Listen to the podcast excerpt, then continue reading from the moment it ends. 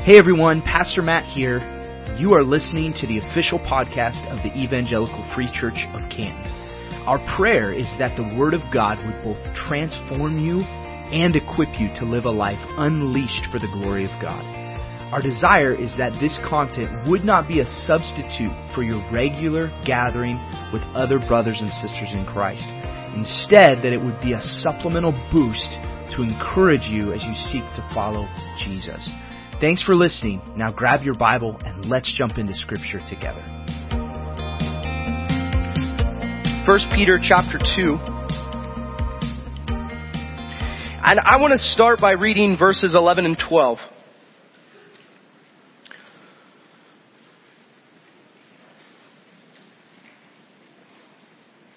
It says, Beloved, I urge you as sojourners and exiles to abstain from the passions of the flesh, which wage war against your soul. Keep your conduct among the Gentiles honorable, so that when they speak against you as evildoers, they may see your good deeds and glorify God on the day of visitation. Turn to your neighbor and say, we're in a war. And the war we're in is not the war that many people think we're in.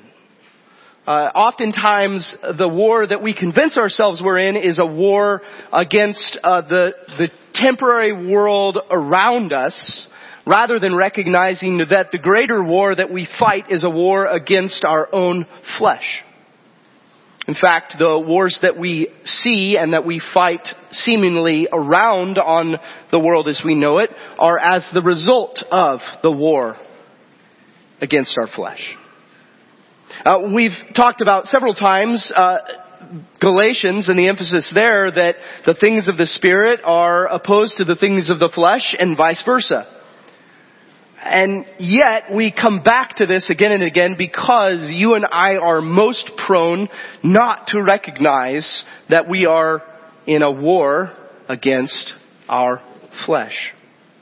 Now that really is the bad news. The good news is in Christ there is already victory. In Christ we don't have to wonder who will win that war, but it is only in Christ. This means that you and I on our own are powerless against our own flesh. But in the same breath, you and I also have to recognize that if we're going to win the war against our flesh, it's going to take us fixing our eyes on Jesus. Now, the exhortation that Peter gives to the church here is uh, an urging as sojourners and exiles, which we've discussed, but as a reminder, this idea of a sojourner and an exile, speaking specifically to the churches throughout the region of Turkey in this specific letter, but broadly speaking applies to anyone who says, I follow Jesus. Because in the moment of saying, I choose to identify I, I find my identity in Christ alone, then this new identity shifts from being one who serves themselves to being one who serves Christ alone. And when we say that, it becomes really evident just how much of a battle that this becomes. Now, a, piece of this comes when we stop and we consider uh, what does it look like for us to serve? And unfortunately, many of us in the Western world have this connotation that the idea of serving the Lord looks like participating in a specific church ministry. But I want to challenge our thinking in that. And maybe you don't have that concept in your mind, but somewhere we have an idea in our minds about what serving looks like. And it looks like a compartment of our lives rather than a piece of our identity. And I want to challenge the notion today that the very concept of being a servant of Christ should be the entirety of what we yearn for and strive to be, not a part of it. Now, another question we're going to wrestle with today is why should this be who we are? Why is it that being a servant is who we should be? And in verse 12, there is this emphasis, this challenge to keep your conduct among the Gentiles honorable. Of Gentiles here you could look at through the lens of unbelievers. Keep, keep your conduct honorable amongst them so that when they speak against you, everyone say when, it doesn't say if they speak against you, when they speak against you, as evildoers, they may see your good deeds and glorify God on the day of visitation. At the day of visitation, that's when Jesus returns. And a piece of this to understand as we get ready to dive into the rest of this chapter is that the only time that you may get any accolades for walking and living as a servant of God may be when Jesus returns. And I pray that as we begin to unpack this further, this idea of what it, that should look like, that we would anticipate with joy a day when our Master, our Lord, our Savior returns. And we say, Lord, this is everything that I could do for you. And it doesn't compare to what you have given me. Father, as we jump into this text, may we, may you use it to help us become as a people those who simply yearn to serve you. Lord, may you open our eyes to how we should walk, how we should live, who we should be. Father, we're trusting you to build your church on a foundation that is firm and secure and glorifies you above all else. In Jesus' name, amen. Let's look at the rest of this chapter, verse, starting in verse 13. Be subject for the Lord's sake to every human institution, whether it be to the emperor as supreme or to governors as sent by him to punish those who do evil and to praise those who do good. For this is the will of God, that by doing good you should put to silence the ignorance of foolish people. Live as people who are free, not using your freedom as a cover up for evil, but living as servants of God. Honor everyone. Love the brotherhood. Fear God. Honor the emperor. Servants, be subject to your masters with all respect, not only to the good and the gentle, but also to the unjust. For this is a gracious thing. When, when mindful of God, one endures sorrows while suffering unjustly. For what credit is it if when you sin and are beaten for it, you endure? But if when you do good and suffer for it, you endure, this is a gracious thing in the sight of God. for to this you have been called, because Christ also suffered for you, leaving you an example, so that you might follow in his steps. He committed no sin, neither was deceit found in his mouth. When he was reviled, he did not revile in return. When he suffered, he did not threaten, but continued entrusting himself to him who judges justly. Now, in the scope of this, there's a verse in this section of scripture that uh, if you grasp nothing else, I want you to even strive to memorize this verse. It's at the heart of this entire thought that Peter's communicating to the church. And it's verse 16. Live as people who are free. Everyone say free. Not using your freedom as a cover up for evil, but living as servants of God. Now, when we read through a passage like this, without fail, there's ideas and concepts that stick out to us that even on the surface rub us maybe a little bit rough and go, wait a minute.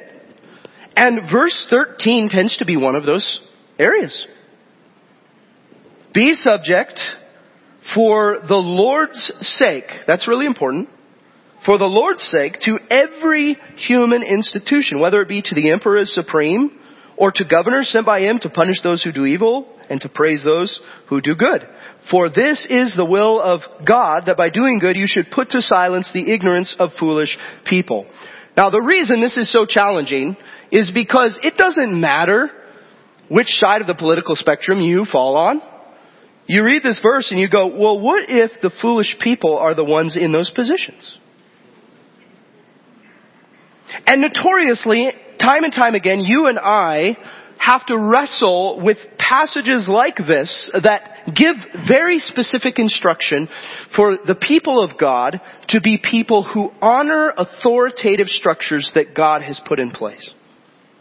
And yet, in the same breath, you and I are a people given very clear instructions to stand firmly on what is true, on what is right, on what is just, on what is holy, more specifically on what God has commanded of us. And so we come to a place in scripture and we become conflicted because some of you look at the state of authority, around you and you go, I don't see anything godly about it. Whether that be in my job, it be in the leadership over our state, our country, you, you, you put it in any scope or sequence of this and you go, how am I supposed to live this way? Romans 13 echoes this same sentiment and is challenging to us as it calls for us to uh, honor authoritative structures, understanding that it is God who puts people in places of leadership. Now, what's really challenging about this is for us to step back and actually answer the question, do we believe or not that God is sovereign over those in earthly leadership? Both in good ways and in bad. And it doesn't take long for us to look throughout the text of scripture and even back into the Old Testament to see very specific examples when God allowed the people to put someone into authority who was there to bring about judgment upon a group of people. And we have to answer the question, was God just as sovereign in allowing this to be as he was in allowing this individual who brought any type of prosperity to the nation of Israel to be? And the, the clear answer in scripture is yes. The Lord is the one who establishes people in those roles. More specifically, if something is not there to fulfill God's long-term purposes for the building of His church across the globe, then He will not allow it to happen. Do we trust that or not? And so if we can get past this whole wrestling of is God sovereign over this or not and rest in the fact that God's purposes will prevail, regardless of who is in power, his purposes will prevail, then the focus becomes a lot more intentional on this war of our flesh. Okay, if I can trust in the, the reality that God's purposes will prevail, who am I supposed to be in the midst of it? Who am I supposed to be? Who are, more specifically, who are we as the church supposed to be in the face of this? Now don't misunderstand me. In no way am I saying that somehow the church should just become passive participants in a cultural way of living. You should absolutely vote in line with a biblical conscience. You should absolutely be a good citizen in the place that God has placed you. You should absolutely yearn for and fight for that which is just and right and true. But how we go about doing that says the most about who we serve. It's possible for us to submit to the institutions that God has allowed to exist and still disobey certain laws. Now, I'm going to give biblical examples of this because I don't want these things to be said as if Matt Spangler is making some sort of notion about what this should look like. The first example that I will draw your attention to is Daniel chapter 1. In Daniel chapter 1, we see this example of Daniel and his three friends, Hananiah, Mishael, and Azariah, most frequently known as Shadrach, Meshach, and Abednego. Taken to a foreign land, of which they are commanded by the king of that land to eat a certain way and to do certain things. Now, just to summarize their response, in their response, these four Israeli guys, you don't see them get up and throw a fit. You don't see them dishonor the authority that they are now under. Instead, what you see them do is respectfully, there's the key, respectfully decline and suggest an alternative that fits under the guise of what they have been commanded by God Himself. And in doing so, the Lord honors their decision. They actually become stronger than the rest of the young men who were all being told to do the same thing. And through their respectful disobedience, the Lord was made known. Now, a more recent example, uh, go to Acts chapter 5 with me. I want you to actually turn here. Acts chapter 5. And in Acts chapter 5,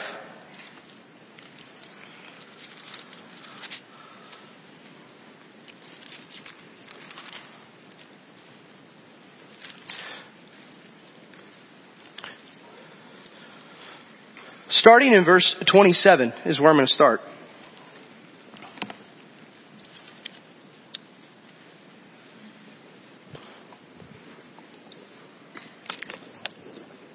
Now, to bring you up to speed on what's happening in the book of Acts here, at the beginning of Acts, you see Jesus ascends to heaven. The disciples are left to do the work that they have been equipped to do. You see in Acts chapter 2, uh, Peter preached the sermon at Pentecost, as, as we refer to it, where he reminds the people of what has just transpired. And you see thousands of people follow Jesus. And now, as they go out from here, the disciples continue to preach faithfully the gospel, the good news that there is salvation in Jesus' name. They continue to proclaim these truths. And in so doing, they are arrested, they're thrown into prison. Then right before this section in Acts chapter 5, uh, they're actually, uh, God frees them from the prison. And so the religious leaders come and find that the guards are still there, everything is still as it was, but there's no prisoners there. And then they, in fact, find them, uh, find them back preaching the same word that they were arrested for in the first place. And one might ask, why would they continue preaching this word if it got them thrown in prison? Well, because that's what God told them to do. So that's what they were going to do. And so in verse 27 of Acts chapter 5 it says, and when they had brought them, so they, they, they went and gathered them up again. And if you look right before this, uh, verse 25, someone came and told them, look, the men whom you put in prison are standing in the temple and teaching the people. Then the captain with the officers went and brought them, but not by force, for they were afraid of being stoned by the people. So the people that they were sharing the word with, that's who the guard was afraid of.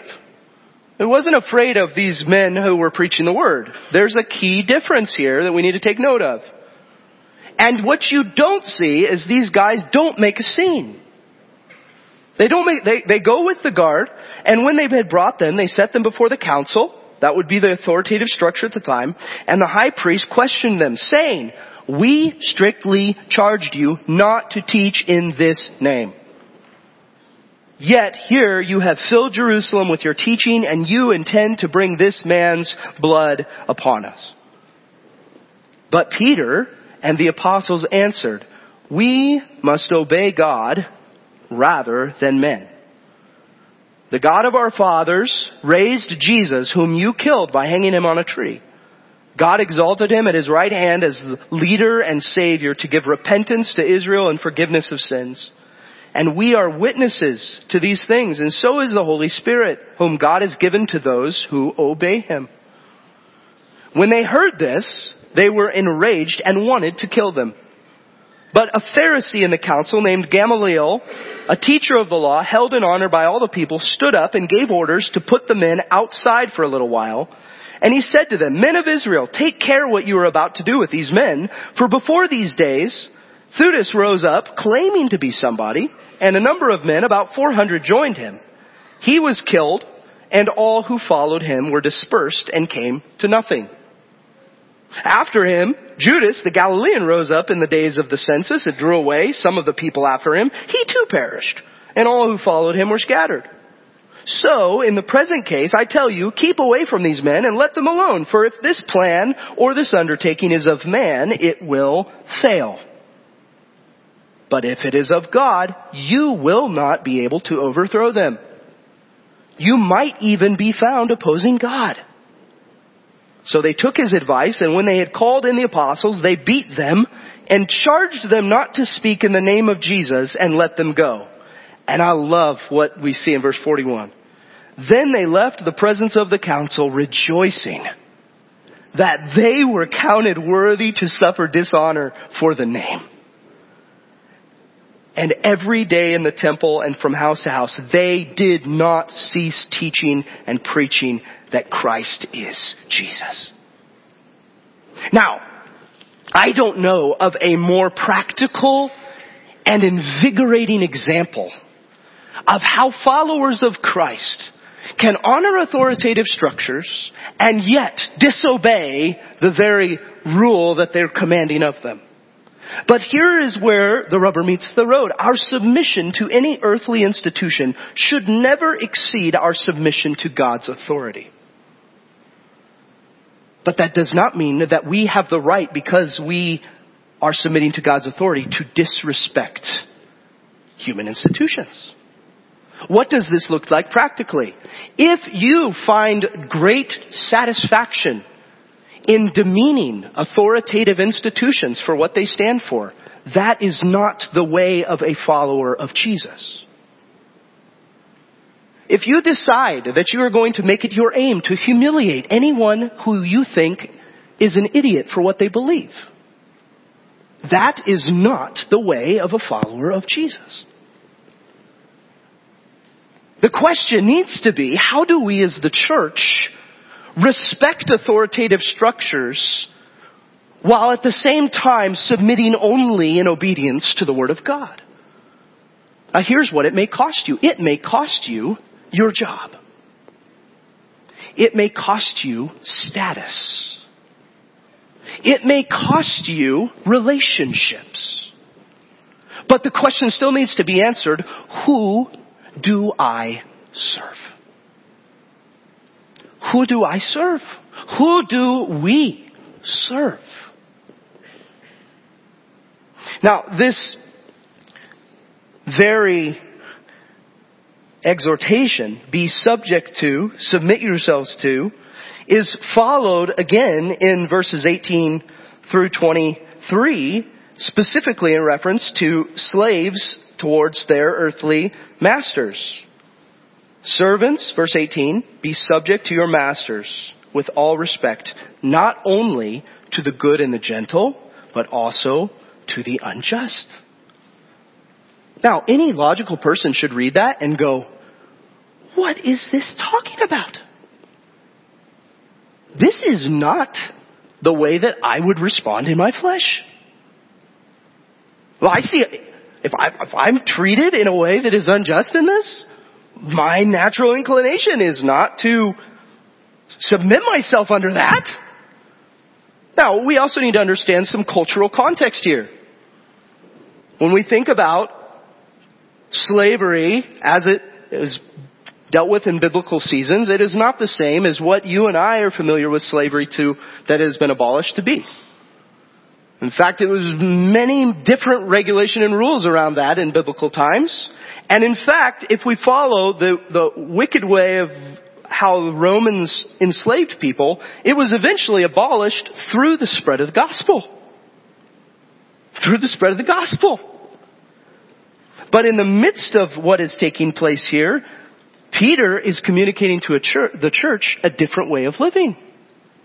A way of living that declares you are ambassadors for Christ. You are followers of Jesus. Your citizenship is not here. So how do you live as a citizen of His kingdom while you are still in this one? It looks different. Everyone say it looks different.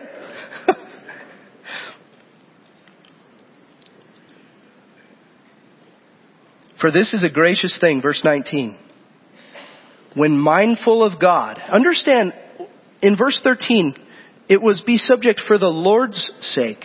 And here in verse 19, it was being mindful of God.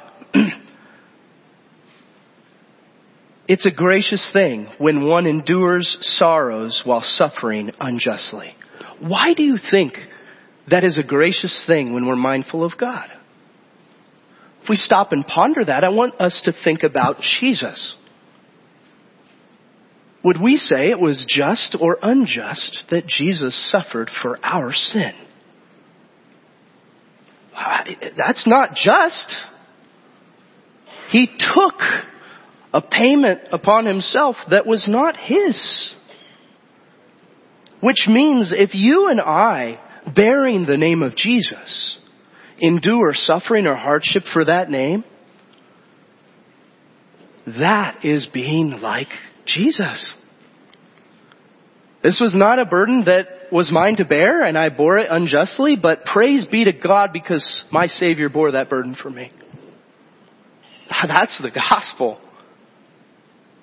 And so when we read something like this, it should cause attention in us that should be followed immediately by humility if we look to the gospel. If we look to what we've been given in Christ. Now, we think about this biblical exhortation and one might wrestle with practically what does this look like? Well, the principle for the biblical slave is applied the same as it would be for a modern day employee. You may serve a believing or unbelieving boss, and this highlights what the behavior of the church should be in that setting. May we not be a people who contribute to the day-to-day gossip and slander of people who've been put in authority over us. May we be a people who seek to encourage who seek to spur on towards what we know to be right and true. May we be people who, as Colossians would say, do everything as to the Lord and not for men.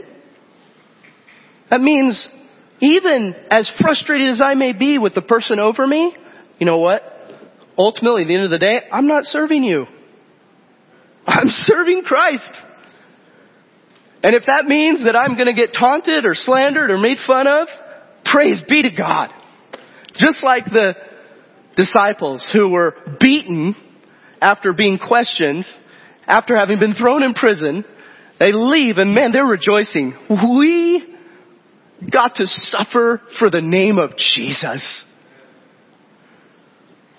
Family, I don't know the last time that I felt nor I heard someone express joy at that to me.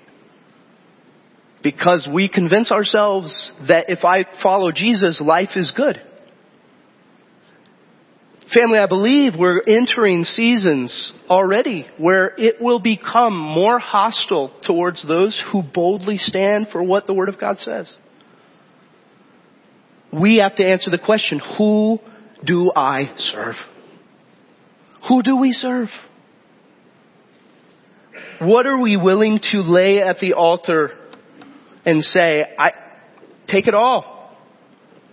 There's no other name that I will serve. As we sang earlier, I surrender all. Do we? I, that's one of those songs that we know well and I love to hear people sing, but I sit there and I go, we know this song, but I don't think we know how to do this. I don't, I don't think we know how to surrender our families on the altar of our devotion to Christ. I don't think we know how to surrender our money and our possessions, our status, our success, our our dreams of the future. I, I, don't, I don't think we practically know. Family, it begins with an identity shift. An identity shift away from who I've always seen myself to be to that of a servant. That of a servant. Our obedience to any earthly position should never exceed our obedience to God's commands. Our obedience to any earthly position should never exceed our obedience to God's commands. Now, the last question as we look at all of this that I, I want us to wrestle with is why would God call the church to behave this way? Why would God call the church to do this? Because He easily could have just as clearly said, make a scene! Make it really clear who you are. Be loud. Be obnoxious. And there's some people who claim the name of Christ that don't need an instruction to do that. They're already doing it. My goodness. Why would God call the church to behave this way? Verse 12. Look at that with me. Clear back there. Keep your conduct amongst the Gentiles or the unbelievers honorable, so that when they speak against you as evildoers, they may see your good deeds and glorify God on the day of visitation. That they may see your good deeds and glorify God on the day of Christ's return.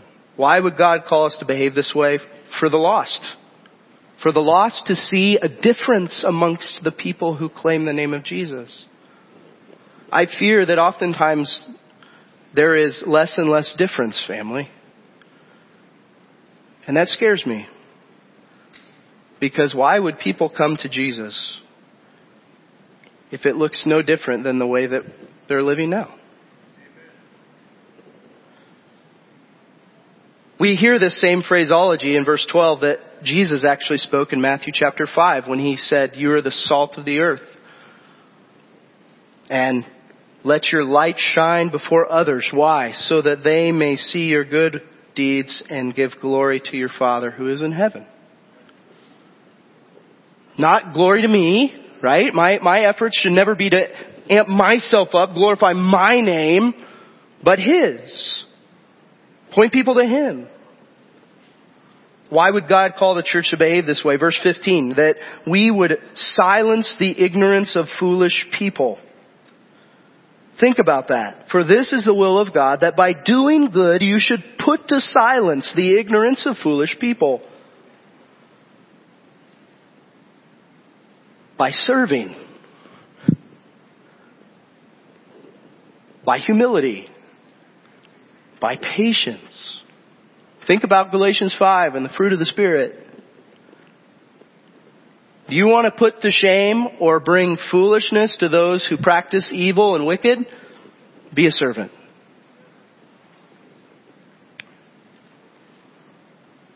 So it's not just for the lost, it's for the Lord.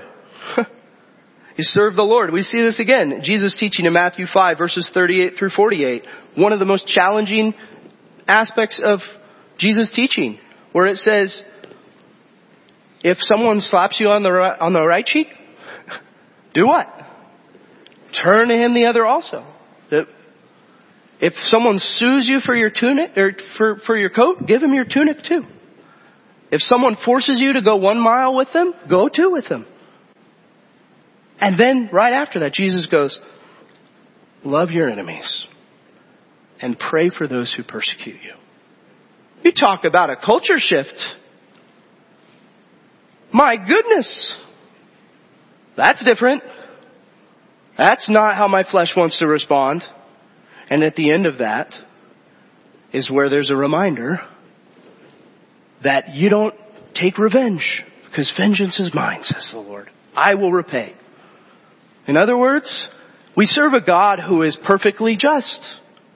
We serve a God who will bring all wrongs into right. But He's going to do it in His time. And we can celebrate the hope that we've been given because God will make all wrongs right. And we should also operate in fear, knowing that whatever is hidden under the surface is not hidden to God. And that should bring a humility that goes, may I just serve. In Proverbs 25, we have this example. If your enemy is hungry, feed him. If he's thirsty, give him a drink. For in so doing, you will heap burning coals on his head, and the Lord will reward you. I don't know if you have ever had an opportunity to do this. It is one of my favorite things to do. Truly. When someone is really upset or prone to slander you or speak evil against you, to just love them unconditionally. Now, here's the tricky part. Your flesh goes, I'm gonna love you out of spite. Because I, I'm gonna pray or some literal coals to fall on your head. Alright? That, that's what our flesh says. Instead, here's what it should look like. As Jesus hung on the cross, He said, Father, forgive them for they do not know what they're doing. And he still died, and the opportunity still exists for the very people who killed Jesus to come to faith even after he had risen and ascended. The very people that killed him. So our response to those who we see as enemies should be from the same point of grace. Because you know what? Scripture says you and I were enemies of that, of the cross as well stuck in our sin, not free, enslaved to ourselves, set free through Christ alone. The last reason, why would God call the church to behave this way? Verses 21 through 23. For to this you have been called. Why? Because Christ also suffered for you, leaving you what? An example. Everyone say an example so that you might follow in his steps. He committed no sin, neither was deceit found in his mouth. When he was reviled, he did not revile in return. When he suffered, he did not threaten, but continued entrusting himself to him who judges justly. God calls the church to behave this way that we would look more and more like Jesus. So not just for the lost, not just for the glory of the Lord, but for the church to be who God has called the church to be. So I take you back to verse 16. Live as people who are free. Not using your freedom as a cover up for evil, but living as servants of God. And I want to ask you and challenge you today who do you serve? In John chapter 6, Jesus himself said, I have come to do the will of him who sent me. In Mark 20, verse 28, Jesus said, I did not come to be served, but to serve and to give my life as a ransom for many.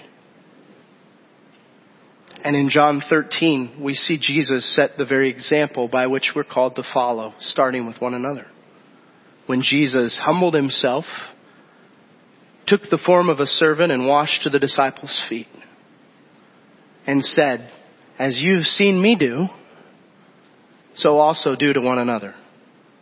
And then he goes on to say, they will know you are my disciples by your love for one another. Family, this is hard for us to live out, especially in the culture we live in today. But I want to challenge us as a people to be different. And in the same breath that this can just be a really humbling, heavy message when we wrestle with it, I also just want to speak encouragement to those of you who I have already seen seeking to live this out instances I, I'm fully aware of that others are not, where there is every opportunity for you to slander someone who has completely decimated you. And yet you choose to follow Jesus. People who've suffered unimaginable tragedies, injustice, wrongs, and you continue to worship a God who is faithful. Profound stories of darkness. And you continue to pursue walking in the light that's been given you in Christ. Family, we have an opportunity today to live differently But it means that every day that you and I have breath in our lungs, we have to stop and answer the question, who will I serve today? And my motivation for doing so must be rooted in what I already realize Christ has done for us. Now this brings us ultimately to our remembrance of what Christ has done for us in communion. So I'm going to ask those serving communion today to come. And I want to point you guys to the last two verses of this chapter. In verses 24 and 25 of 1 Peter chapter 2.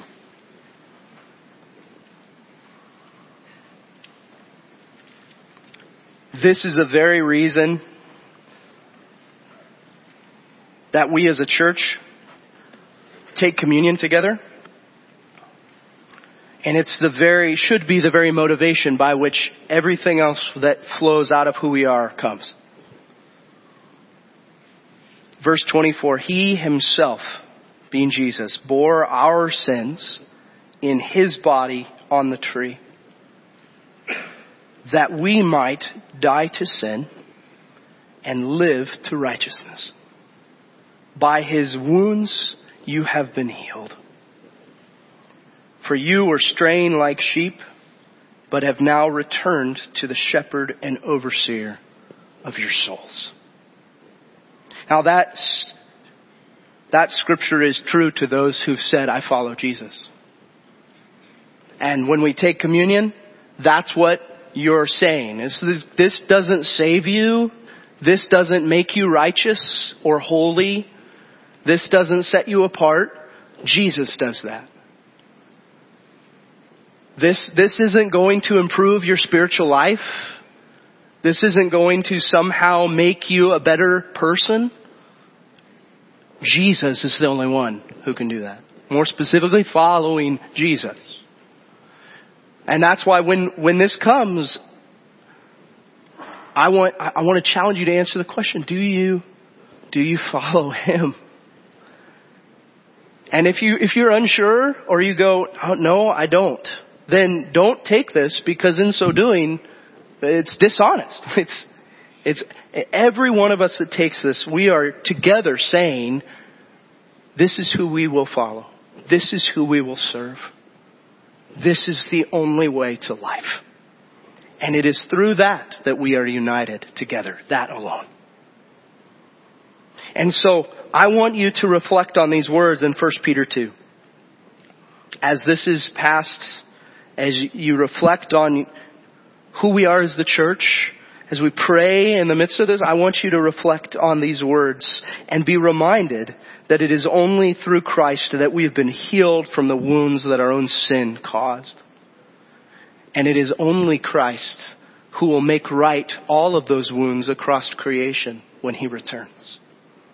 Father, as we wrestle with these truths, I pray that you would make us a people who are different, set apart for your purposes, God. Father, we struggle against our flesh. Lord, this war exhausts us so often, and so we need your Spirit's help to invigorate and motivate us on towards what you have called us to in Christ. Lord, we know that this is not the way the world does this, and it is so challenging, and I praise you that you've given us a community of people where we can encourage one another towards this aim. May we do that. And Lord, may you transform us in the process to be more and more like Jesus. It's in His name that we pray. Amen.